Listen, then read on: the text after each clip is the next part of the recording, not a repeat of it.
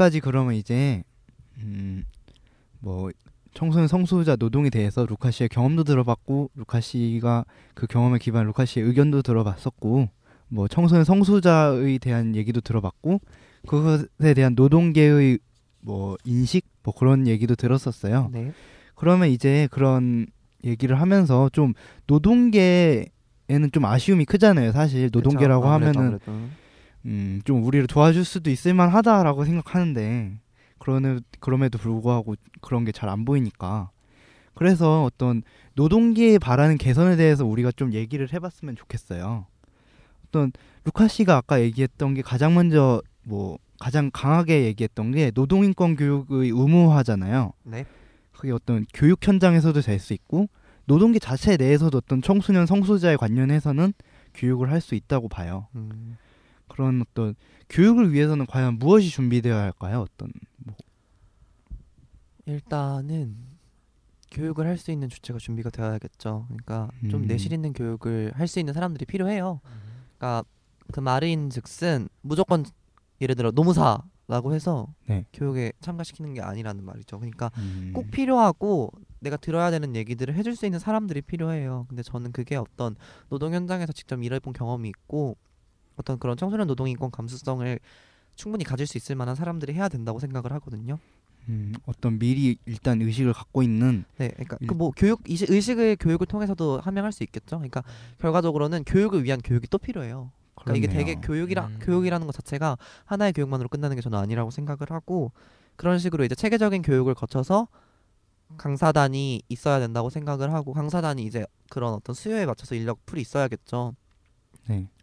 그리고 이제 학교에서 어떤 입시 체제나 이런 것에 묻혀서는 절대 안 된다고 생각을 하고 말 그대로 내실 있게 진행이 돼야 된다고 생각을 해요. 국어 시간이 허투루 진행되지 않고 수학 시간이 허투루 진행되지 않듯 노동 인권 교육 시간이 그렇게 진행이 돼야 된다고 생각을 해요. 뭐 음, 월요일에 의무하면 월요일에는 무조건 월요일에 한 시간 무조건 뭐 이런 식으로.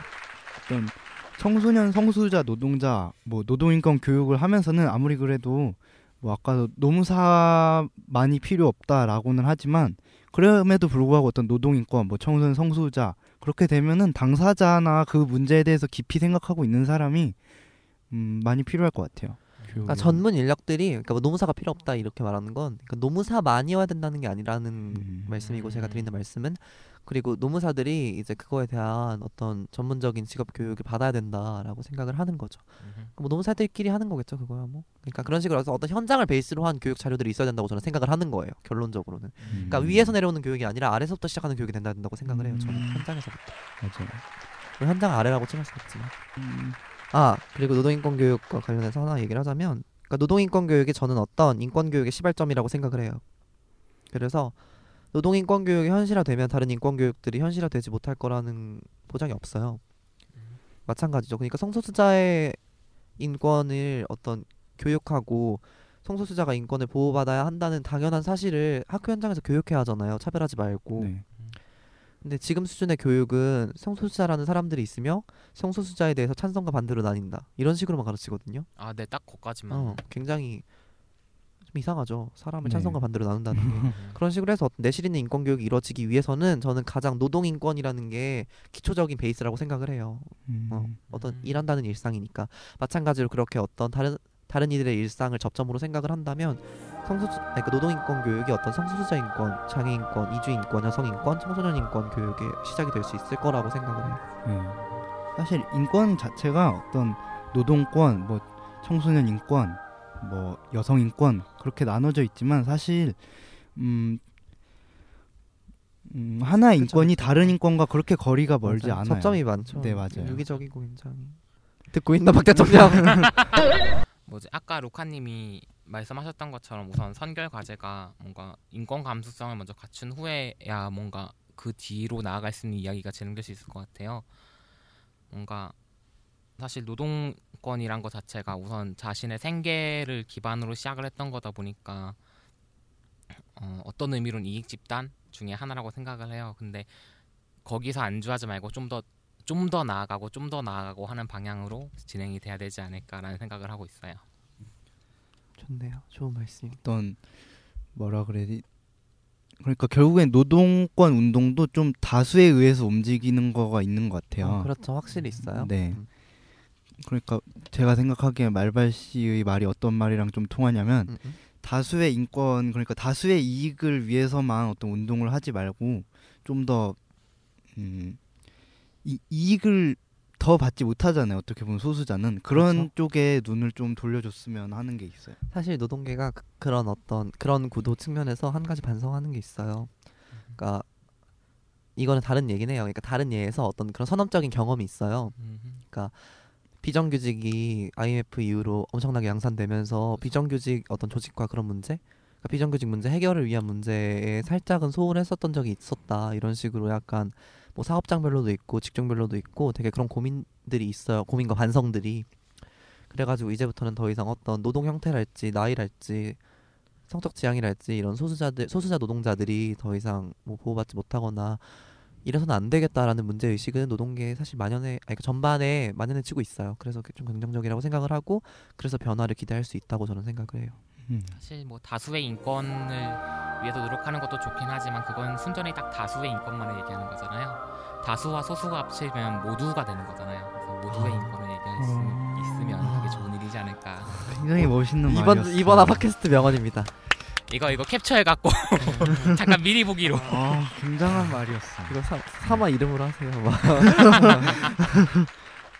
좀 현행 제도에 대한 얘기를 해봅시다. 음, 어떤 노동권 관련해서도 이제 노동은 특히 좀 제도의 영향을 받는 게 큰 것도 있어요. 그렇죠. 법이나 그런 것들에. 네. 그런데 어떤 청소년 성소수자는 특히나 그 법에서 굉장히 밀려나 있잖아요.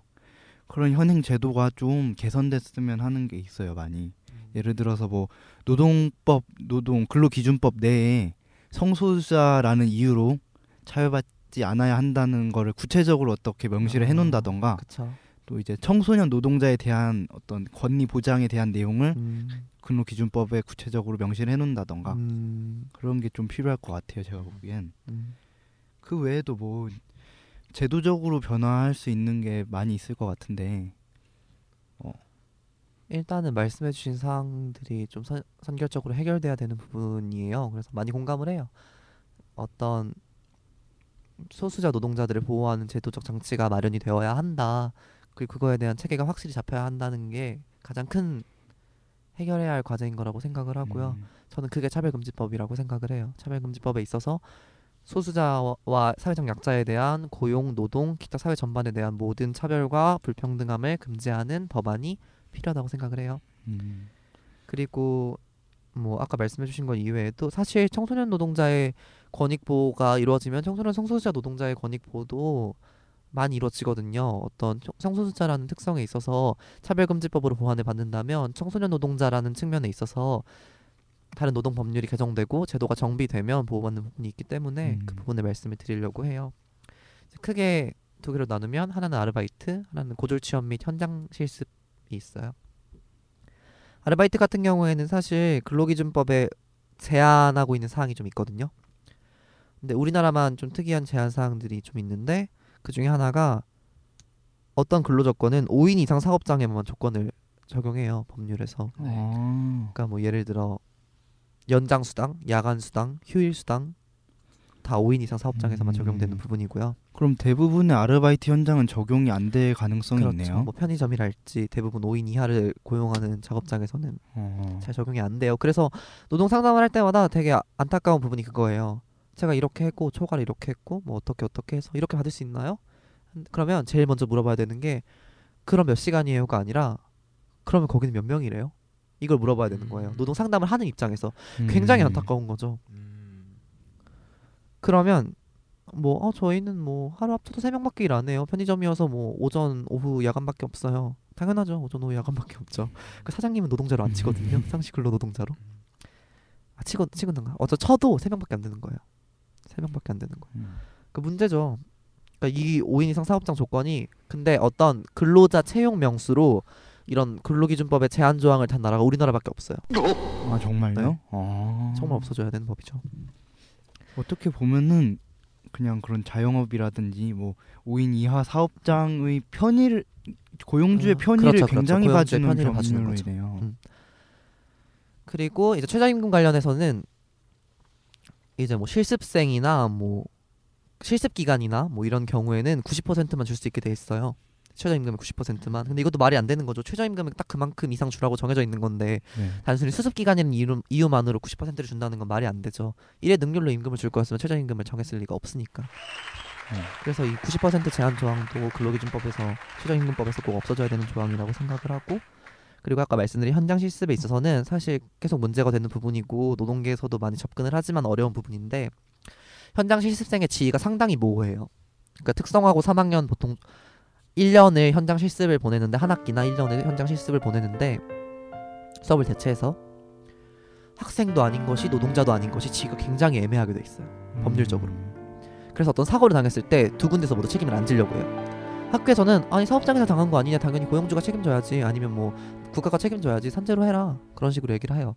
물론 산재를 잘 요구하지 않아요. 학교에서는 취업률이 떨어지기 때문에 다음에 취업을 안, 안 아. 시키겠죠. 그 학교 출신 학생들이 그렇게 하면 그러니까 보- 보통 학교에선 참으라고 해요 노동자들한테. 그럼 그러고 이제 반대로는 사업주는 학생 아니냐? 학교 학교 소속이니까 학교가 책임을 져야 되지 않겠냐? 우리는 그냥 뭐 가르치고 이런 거밖에 교육하는 거밖에 없는데. 근데 사실상 노동자처럼 일을 시키고 노동자보다 더한 일을 시켜요. 네. 왜냐면 연소하기 때문이고 그런 어떤 나이주의적인 잣대가 굉장히 많이 작용되고 특히 우리나라 같은 그걸로 경우는. 인해서 일터 괴롭힘이 발생하고 그로 인한 사회적 타살 자살이라고 일컫지만 사회적 타살이죠 명백한. 그런 사회적 타살들이 이루어지고 있기 때문에 그 지금 이게 직업 훈련 제가 그러니까 직업 훈련 뭐 촉진법 이런 법률로 이게 이루어지고 있어요 현장 실습이. 근데 이게 제가 알기로는 군사 독재 정권 시절에 도입됐어요. 산업 수요를 충족시키기 위해서. 음. 그렇기 때문에 이 법률은 사실상 지금 실정에 굉장히 맞지 않는 법률이고 폐지가 당연히 돼야 되는 법률이에요. 그리고 어떤 현장 실습생의 지위를 확실하게 적용하고 그들을 보호할 수 있고 현장 실습이라는 게 말 그대로 교육이로서의 의미를 충분히 가질 수 있도록 하는 어떤 제한 장치나 제도적 장치가 마련이 돼야 이 현장 실습이라는 게 진짜 의미가 있겠다 이런 생각을 많이 해요. 되게 억울한 죽음들을 많이 들었거든요. 현장 실습에 대해서 그리고 성추행, 성희롱, 성폭력이 만연하고 현장 아, 물론 현장 실습 현장이 모두 그렇다는 건 아니지만 굉장히 만연해 있어요. 음. 밝혀지지 않고. 군사 독재 시절에 생겼다는 얘기를 들으니까 뭔가 음, 값싸고 책임 안 져도 되는 노동자를 많이 맞아요. 약간 그런 취지에서 약간 생긴 법안이라고 만든 법일. 수도 있겠다는 어. 생각이 드네요. 어떤 그런 제도적인 그리고 그런 제도적인 변화도 매우 중요하지만 음, 음. 그런 변화가 일어난 후에 국가가 그걸 적극적으로 홍보하고 그렇죠. 뭐 다른 뭐 기업이라던가 학교 같은 데서 교육을 열심히 하고 그런 식의 어떤 여러 가지 사업이 많이 필요할 것 같아요. 사실 지금도 음, 찾아보면은 좋은 제도도 있긴 있거든요. 근데 그러한 제도들 뭐 사업들을 제대로 홍보하지 않고 그냥 묵혀두는 거예요. 그러니까 당연히 어떤 노동자들은 모를 수밖에 없고 청소년 노동자들은 모를 수밖에 없고 그냥 당하는 거죠 그렇게. 정부에서도 그러니까 현장 실습이 많이 그렇게 타격을 받고 그런 식으로 사회적 논란을 일으키는 사회적 타살 사건들이 많이 발생을 하다 보니까 정부에서도 개선 대책을 내놓긴 해요. 내놓긴 하는데 대부분 미봉책인 경우가 많고 상당히 좀 미흡한 부분이 있기 때문에 근본적인 대책 없이는 계속 이, 이런 일들이 발생하고 있거든요. 지금 정부 대책이 한 세네 번 나왔는데도 불구하고 지금 그한 5, 6년 새에 수- 진짜 손에 꼽을 수 없는 노동자들이 현장 실습 그 사업장에서 사망을 했어요. 그렇기 때문에 문제를 해결하기 위해서는 그런 어떤 지위랄지 이런 것들을 확실히 하는 법률적인 개선이 필요하겠다라는 게 제 생각입니다. 어, 여태까지 녹음 실제 녹음 시간은 1시간 반 정도 지났는데요. 그때 동안 루카님과 함께 여러 가지 이야기를 많이 나눴습니다. 루카님 개인적인 이야기도 많이 들어봤고 또한 제도적인 방향 방, 아니, 변한 방향에 대해서도 함께 얘기해 봤는데요.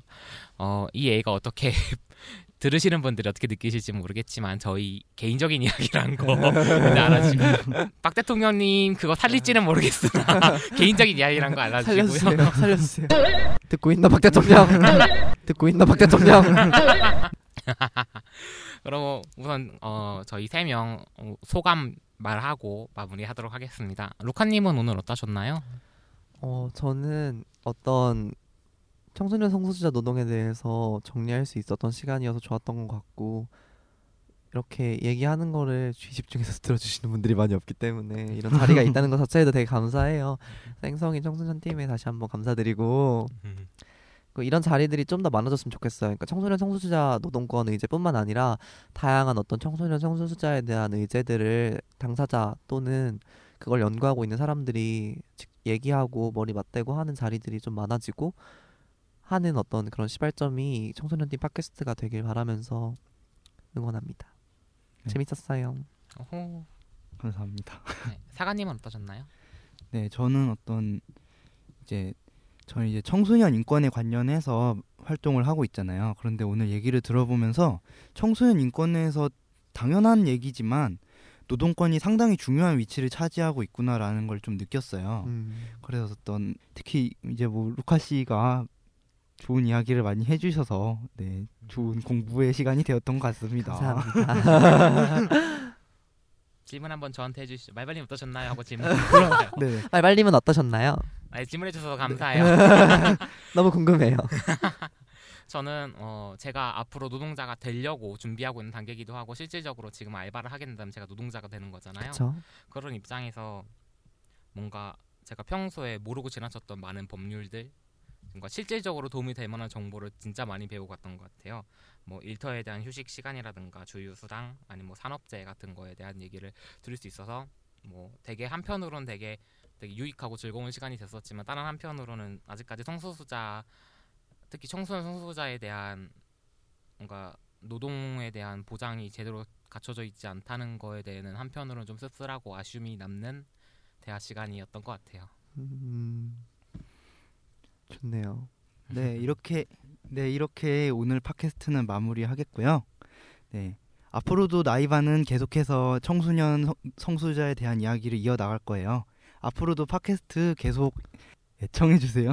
애청해 주세요. 팟캐스트 계속 애청해 주세요. 구독 하트도 잊지 말아 주세요. 이런 거 해야지. 다음 에피소드에서는 더욱 재밌고 음, 유익한 이야기로 돌아오겠습니다. 들어주셔서 감사합니다. 안녕.